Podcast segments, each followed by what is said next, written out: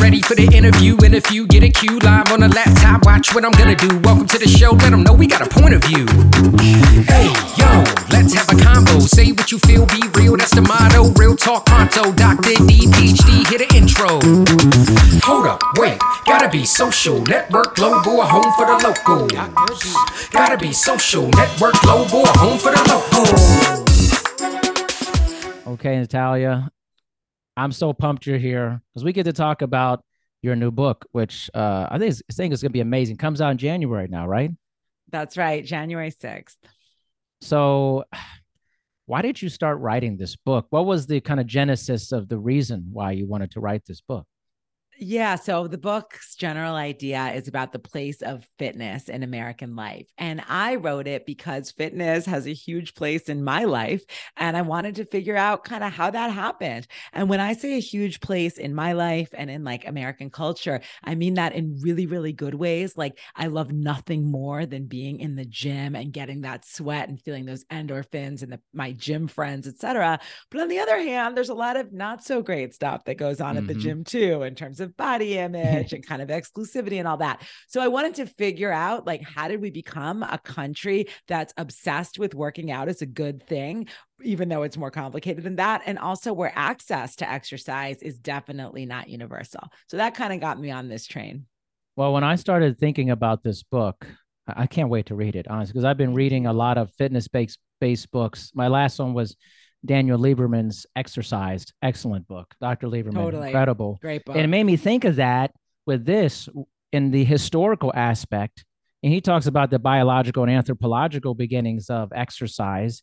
I'm curious about the fitness history that you discuss related to yeah I, am glad you start with that book, which I which I think is a great book as well. And so it's really interesting because when you tell someone you're writing a fitness book, like the first thing they assume that it is that it's like a how-to book, like oh, flat abs in seven yeah, days. let's get fit. Like, Come on. yeah, I'm like, well, I am an instructor, but yeah. like that's not this book. And so, um, the other kind of fitness book that people presume, especially when I say I have a PhD and I'm a professor, is that I'm like a movement scientist, right, or like an exercise physiologist. And there's a lot of great work that comes out of those fields too. But people are like, when I say I'm a historian, they're like, wait, what? Like, that's an interesting perspective from which to take up fitness.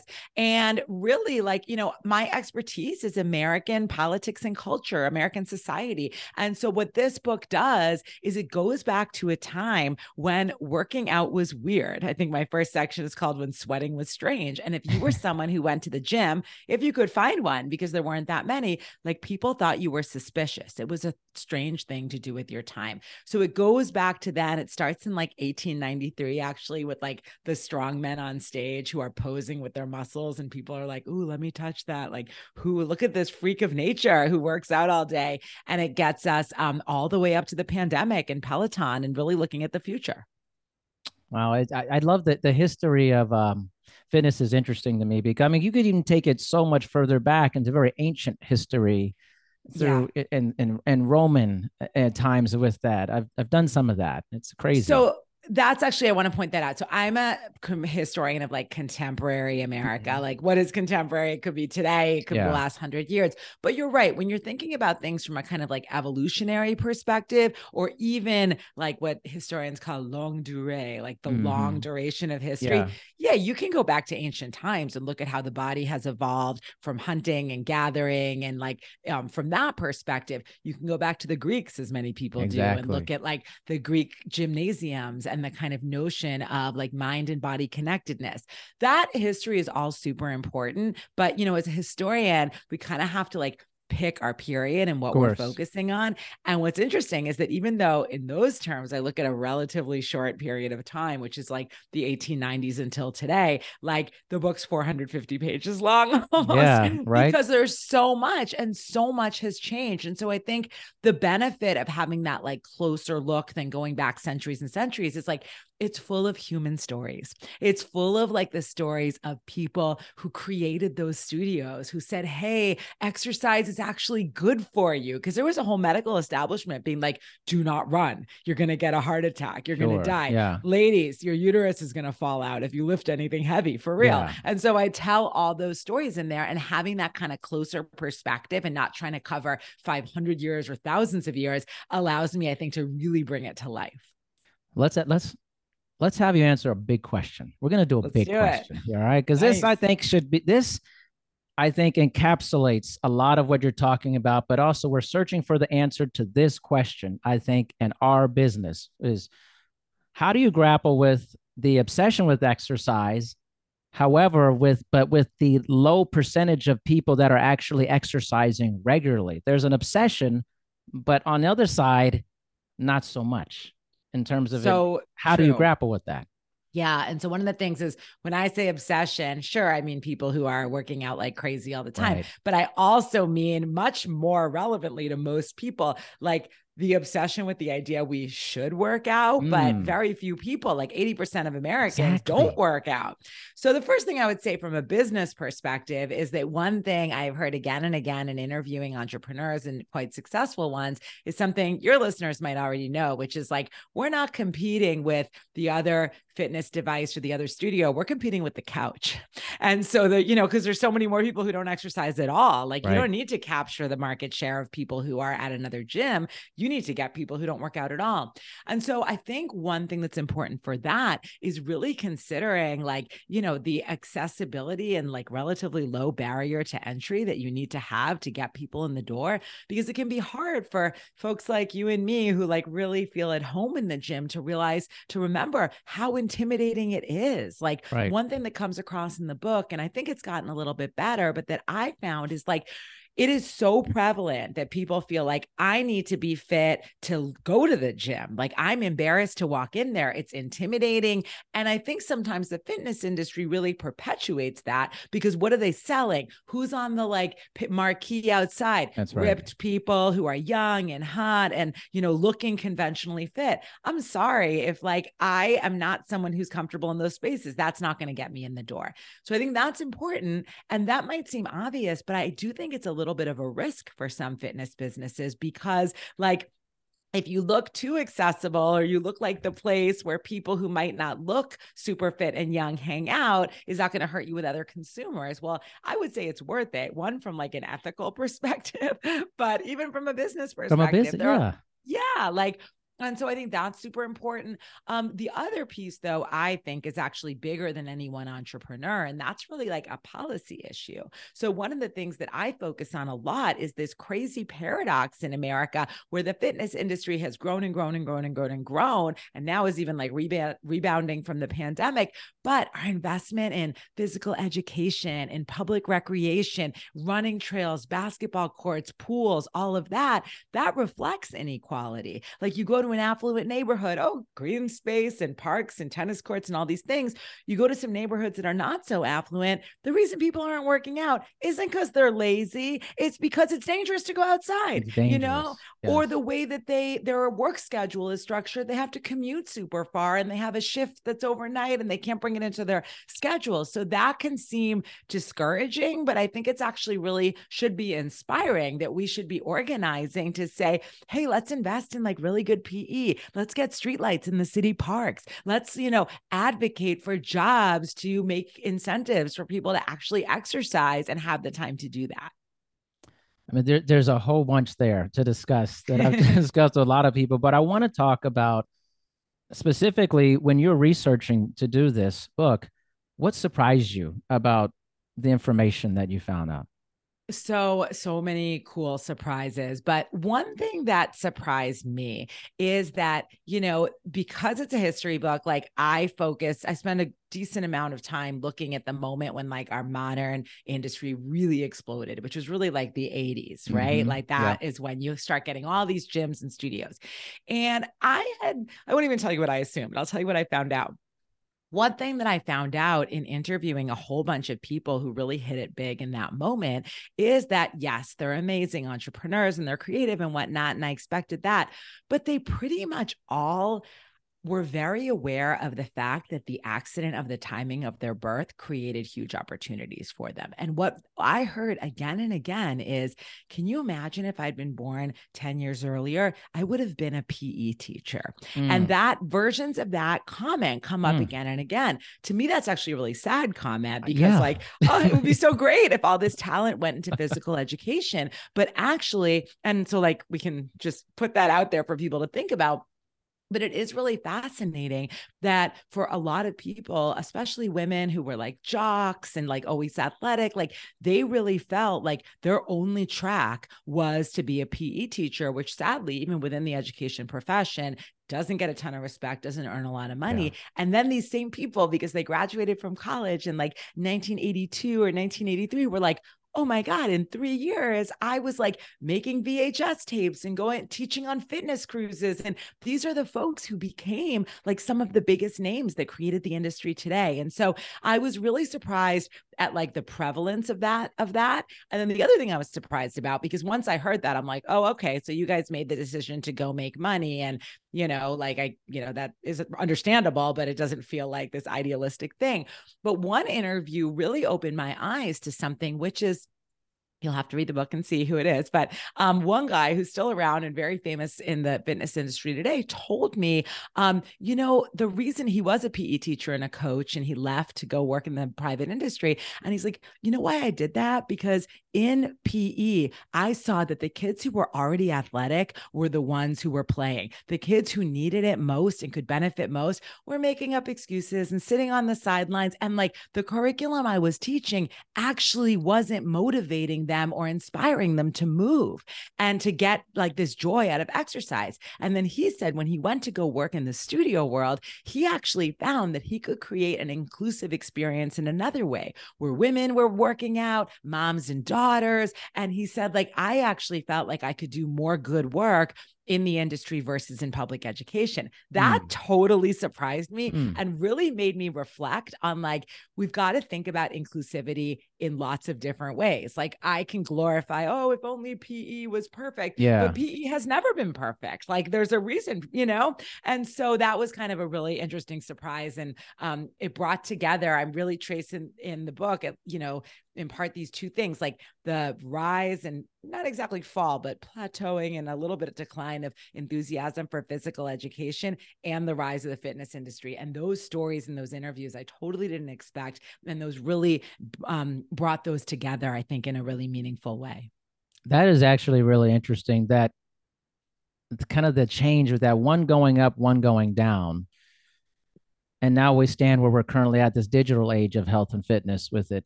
Uh, but I wonder what it says about our obsession about exercise. What does that say about us as a society? In your yes.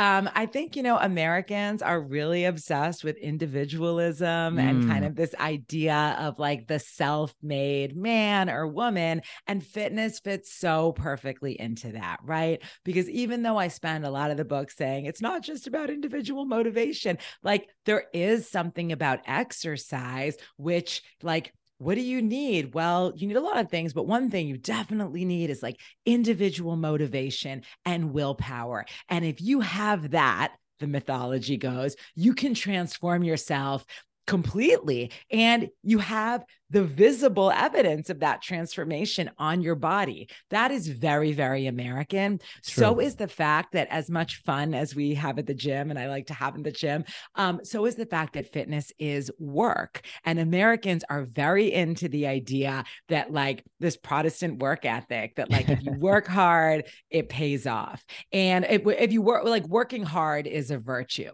And so I think that there's that too. And that kind of speaks to why historically, historically um, fitness has become like has been such an American like people in America have become so enthusiastic about it. I'll also say that um, all of America is obviously not the same. There's lots of regional variation here. Yeah But one thing that's been really interesting um, to me, like I lived in France for a while, and I really the book is about the U.S., but I try to like make nods to other countries. It's so interesting the way like the California beach body gets mm-hmm. exported, and the way that particularly like this whole like mid-century romance of California as being the place of like sunshine and health and beautiful bodies and all of that. That really gets marketed all over the world, and so you see like they're like Russian um, video companies that are making videos with like a set that looks like LA. and the idea is like, I mean, all these countries have their own fitness culture. There's something super appealing about like the American style of exercise that becomes an export. the American style of exercise. That's yeah, funny. Totally. What about, you know, I thought about this association too, and I think you may have spoken about this kind of the rise of kind of your fitness guru in the history of fitness and wellness and almost that that you talked about individualism but also in that someone who rises to an elevated experience creates a community and that could feel almost like a cult within fitness Totally. And um, so another thing that I trace in these 400 plus pages is the place of yoga in the United States as it mm. relates to fitness culture. And um, you know, there've there've been yoga cultures in America like since the 19th century. For much of American history, these kind of spiritual communities were not really about physical movement and they were kind of like apart from fitness culture. That starts to change in like the 60s and really changes a lot in the 1990s when you start seeing like yoga classes, yoga fusion classes in like every gym, right?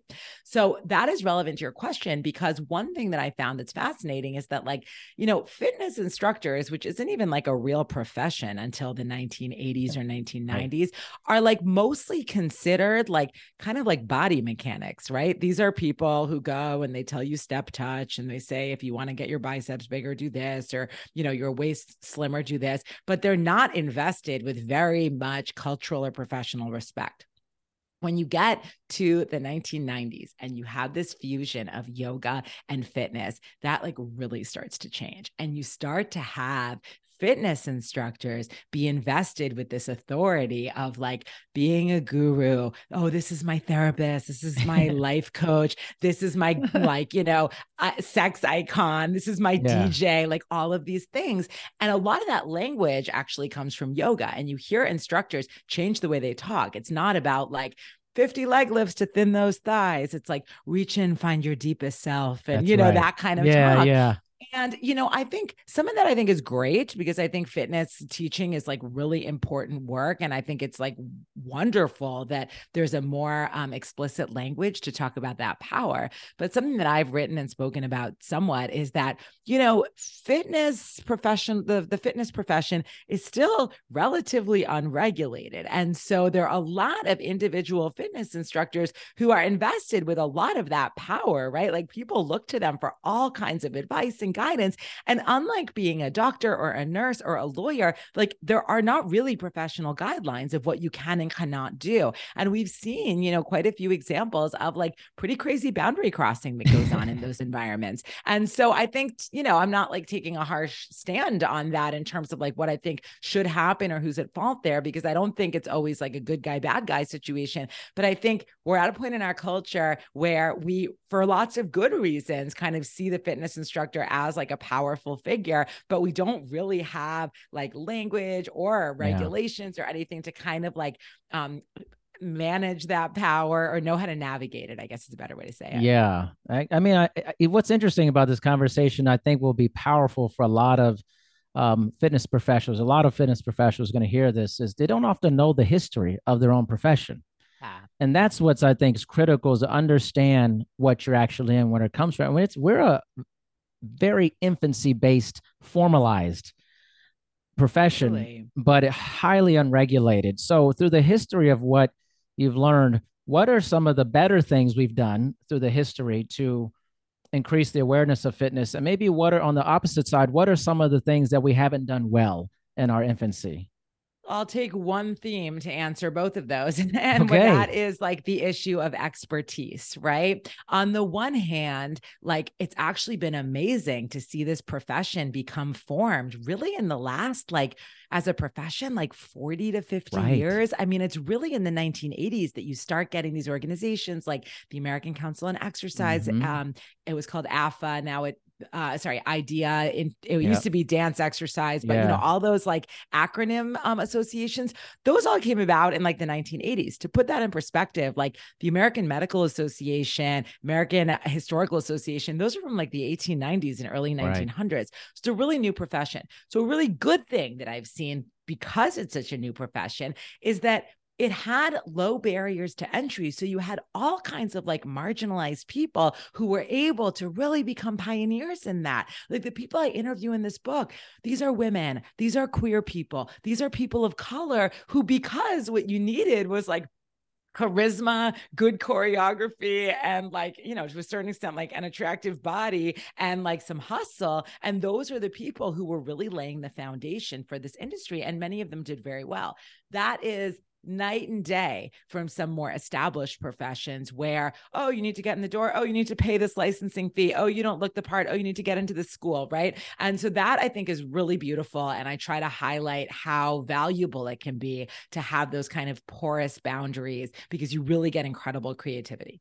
Now, the downside of that dynamic is kind of what I was talking about before, which is that there's a lot of totally unregulated advice out there that existed certainly um you know at the early days of the profession when i couldn't believe looking at some of the documents that i include in the book of like you know, they would say like it would be like in a magazine, like, oh, like how do you know if this is a safe movement? And it would be like, go up and ask the instructor, is this a safe movement? Like to the consumer. Like it's not even in like it's not even like telling, like yeah. putting the responsibility on the instructor. So, you know, there's issues for injury, et cetera. But I think today the problem has gotten almost even worse because mm-hmm. with social media, like anybody who looks the part and has good lighting and is charismatic can amass an enormous following. And I think that that is problematic and almost more problematic than it used to be because the scale is so enormous, right? And I also think like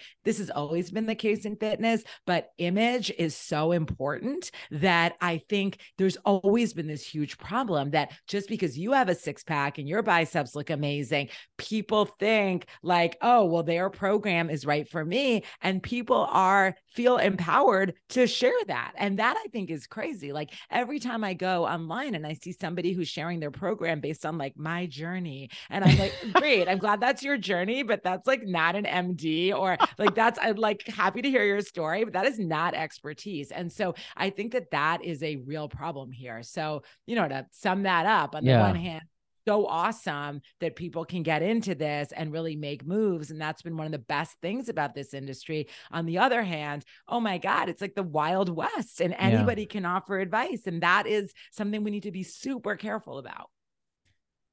Let's do a hypothetical here. Let's do it. I, I just, 100 years from now, right? A historian like yourself writes about fitness in the 21st century what do you think they're going to write about? What will the history of the 21st century of fitness potentially be? History of the future, right? Um, yeah. Uh, you know, historians famously hate counterfactuals and hate predicting mm-hmm. the future. And you're giving me like two of these at yep. once. Um, you know, well, I think to cheat a little bit since we're already in 2022, I think the big story of um, these this these 20 years that we've lived in is the story of um, digital fitness, connected mm-hmm. fitness, just becoming a huge part of um, our fitness environment. That's not going to go away. That's going to get even more intense and even better. I mean, now like VR fitness, I think is still like sort of niche, but yes. I imagine that is going to get like bigger and bigger. Um, you know, it's interesting though. I personally think we're going to see a continuation of in person brick and mortar fitness continuing. And that's because we've even seen so far that, like, as so many other things we do go online, being in your body with other people and in person like means something. It means something more than like shopping for toilet paper or for some people even worship quite honestly. Sure. Like the gym has continued to be this kind of holdout where people feel like there's something special to show up for in person. My hunch is that as even more things in our life go virtual, there will still be some kind of persistent in person fitness space. My hunch is those in person fitness experiences, though, are going to be more special. Like you're not mm. going to do that every day because you're like you're not going to be like, "Oh, I go to the gym every day" because you're going to have such a good tech remote setup right. that you could do 3 or 4 of your workouts a week at home and it's going to be pretty good. But the day you go, Maybe you travel somewhere. Maybe the workout's an hour and a half. Maybe there's like more of like a social, deliberate social surrounding to it. Like I think it'll be more of a destination. Those are some things I would say. I would love to say that I don't know if this is going to happen, but that we will reinvest in um, public space and public fitness environments. And I do think we are at such a crisis point with health in this country, and especially in the pandemic, like our institutions have been so just like convulsed that I think um, the positive outcome of that could be a kind of wake up call of like, hey, we've got to invest in more of these safer, um, safe, you know, and and welcoming spaces for people to exercise. So I'd like to think that that's part of our history of the future, but not making any promises. Although, let me make some policy and I'll help make it happen. Yeah, it's good. I think it's some. It's great to talk about the past and it's great to talk about the future. And, and yep. but speaking of the present, I would love your take on how the pandemic affected the essential nature of fitness or non essential nature, as was deemed by a lot of people or organizations. T- give me your take on that. Oh my. Well, you know, the pandemic dealt such a body blow to the fitness industry, yeah. of course. Like the fact that all of these um, environments, all of these businesses were shut down and people couldn't, people lost their work, of course, and people couldn't attend them. I think it had so many repercussions that we're still dealing with today, both in terms of the livelihoods of business owners and employees, but also in terms of those lost communities of people who would go to these places. We are seeing a rebound of in person fitness. So I yep. think that that is good. But I think what's the effect of the pandemic? Well, you know, we know the bodily and mental health effects have been quite bad. And that I think is absolutely connected to people having less access to exercise and to exercise community. No question about that. I do think to be slightly more optimistic that you know, for so many people, the pandemic like stripped away so many aspects of their quote unquote normal life and forced them to really reflect on like what they want and what's important. And I think that fitness is really part of that reflection process. So it's been interesting to me that as a, you know, people bought their Pelotons or their home kettlebells, yeah. and I did all those things too. that like some folks realized, like, okay, wow, I really need to make fitness a deliberate part of my life. Cause right now my life is happening in these four walls. And if I don't like get up and move on purpose, it's not happening happening. And so you saw some people reconnecting in that way. Then there are other people who I've seen like who bought the whole remote setup and they're like, oh my gosh, like the reason that I like to work out wasn't even the calorie burn. It was, yeah, sure that, but it was seeing other people and going yeah. out and, you know, and so I think that it's almost like when you're on like an elimination diet and then you introduce things back in and you really realize what your reaction to them is. Mm-hmm. I see that a little bit with fitness too. And I think people are kind of like recalibrating and thinking, thinking about what's important and how they're going to act. And for some people, I do think a lot of people are going to hang on to their remote setups for a long time because it's just so yeah. convenient. People, a lot of people also made real investments in that, like more than a Peloton, outfitting rooms, home gyms, yeah. etc. So they have new habits and, and they've made investment in it. But I think another thing that's super important because I'm so obsessed with like fitness and inequality is like, my God, yet another thing that exacerbates inequality in our country. Like, let's not worry just about the closed gym. Let's worry about the closed park, about the basketball hoops that were taken down. And when people are like, oh, just work out at home, who has more space to work out at home? Like, it's just every and those and the communities that don't have that are already the ones that are more affected by diabetes obesity food insecurity all these things. And so it's like my god like we had in some ways like i i roll my eyes when people say covid was the great equalizer. Absolutely not. It was the great unequalizer. And we see that very much in the in terms of fitness and like the very uneven way that this like oh just stay home or just work out at home or you know um the way that that that that was experienced. And I think fitness is no exception to that. Yeah. I mean, for some people, it was a much easier thing to do than other people. I totally. mean, especially like work from home. There's a whole conversation related to that and, and inequality uh, for that. Mm-hmm. But in many ways, I talk. I'm writing an article about this. It is many in many ways it was an, another inflection point in the fitness industry because yeah. it made people, especially the consumer, also realize that fitness is more than just maybe the physical and nutritional aspect of things. It's like, wow, sometimes you don't realize the power of something till you don't have that power anymore. And you go, oh, maybe it's good for my mental health. I didn't really associate this with my mental health. I associated this with having a nice body. That's right. Those type of and, things. Yeah. And you realize like the nice body is nice, but so is seeing people. I mean, there's a sociological concept called the third place. Are you mm, familiar with I that am, term? Yeah. yeah. So for if listeners, if you're not like, so the idea is like there's home and there's work, and then there are third places. And it's not like being out in the street. They are places where you have kind of happenstance interactions, where you find community, where you go by choice often and you find meaning. And I think the gym is absolutely that kind of third place. Like if you think about it, you go there there. And sure, maybe you like deliberately meet a friend to work out or you have the same people you train with or every time. But when I think at the height of the pandemic, when I was thinking about what I missed about exercise, I mean, honestly, some of it was like that chat in the three minutes before class starts or like the person in the locker room who you're, you know, that sounds sleazy, but like the person in the locker room. Hey, let's not get know, creepy here, Natalia.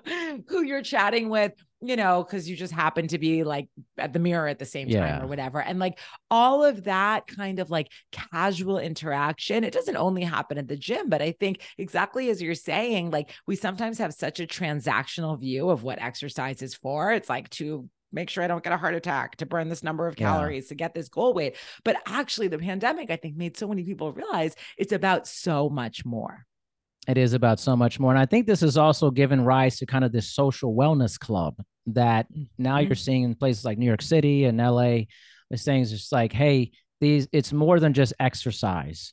It's like, hey, we're coming here to purposely be social. We're going to have uh, different uh, drips of IV of different products and things. I mean, it's a whole bunch of stuff. You know, it's kind of the whole wellness has taken over in mm-hmm. many ways.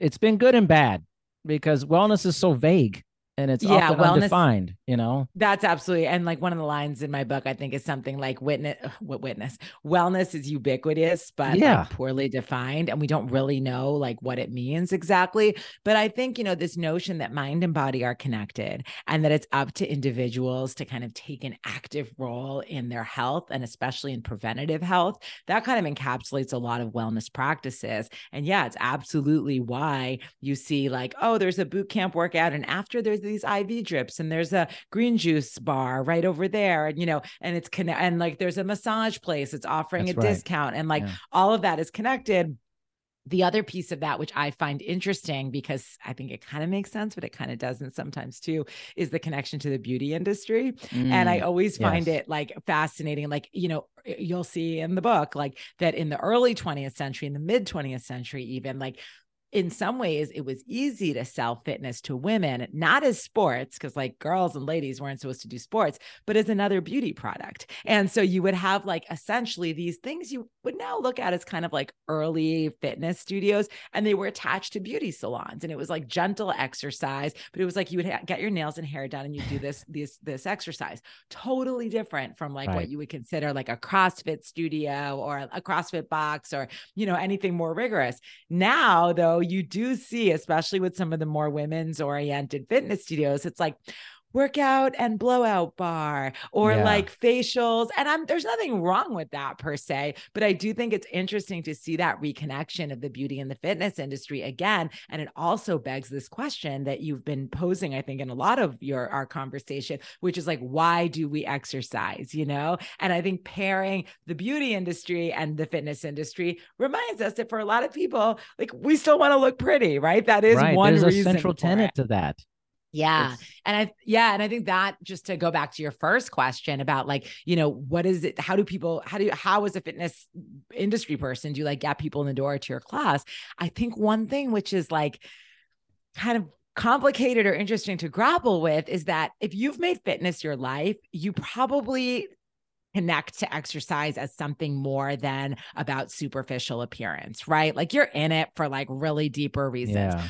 But what's important to remember, but not totally make the center of your program, is that a lot of people start working out because they want to lose 10 pounds, you know? and I think that's actually really hard in the fitness industry because, on the one hand, oh, you don't want to participate in this like gross diet industry thing of like shaming people for their weight and Ugh. acting like that's the purpose of exercise. Because of course we know just exercise is not going to take off the weight. Poor anyway. mechanism for weight loss. Yeah, a, exactly. Is but that's the way this industry has sold itself for so long. And so I think that like I really respect all the fitness industry people who are like resisting that or like I am not going to like promise your miracle body or anything like that. On the other hand, I can't count the number of people, including myself, who pretty much started exercising because they wanted to like lose some weight. and so I think that trajectory, if I I came for the weight loss and stayed for the community, the strength, all of that is very, very common. And so I think it's um a real challenge for folks in the industry to figure out like what's the right marketing blend that recognizes that weight loss is an important goal for some people, but doesn't over determine it in a way that just perpetuates the same terrible diet industry messages of decades and decades. Oh, it's true because most people. Eh, I've been training for 22 years, and most people come because they they want to lose weight. Yeah, and then I have to explain them explain to them. Okay, we need to educate you about this. This is yeah. This is not the mechanism for you to ha- have primary weight loss for that. Right. But it's such a constant issue that people still believe that exercise is the main reason for main way to lose weight to lose weight. Yeah. And we have to get a we have to grapple with with that, but also understand that people are aesthetic beings. That's right. Like I they're think aesthetic really, beings. Yeah, yeah, I think we care about how we look. We just and like, do. No, nobody should feel ashamed of that, you know? And I think, you know, there's a lot of talk about this in like the kind of body positive um, community yeah. where, you know, it's like a huge deal to move from like basically self hatred to body positivity. But then a lot of folks were like, well, you know, you're kind of like shaming people if they're not positive about their bodies yeah. when it's really freaking hard to be positive about your body like right. in this environment and so people talk now about like body neutrality mm-hmm. which you know emphasizes like maybe trying to do the radical thing of not um staking your whole self-worth on like what you look like. Like it's okay yeah. to be like my body is what it is but it's not my whole self-image. But it's hard we are aesthetic beings. We want to look good. I want to be a certain size like you know? And i think one kind of tip not that you're asking me for tips but like one thing i have found through this research and also just being like a human working out for also like mm-hmm. you know over 20 years is like we shouldn't deny that that appearance is important to us but i think it's important to be self-aware about how important it really is to how you feel about yourself.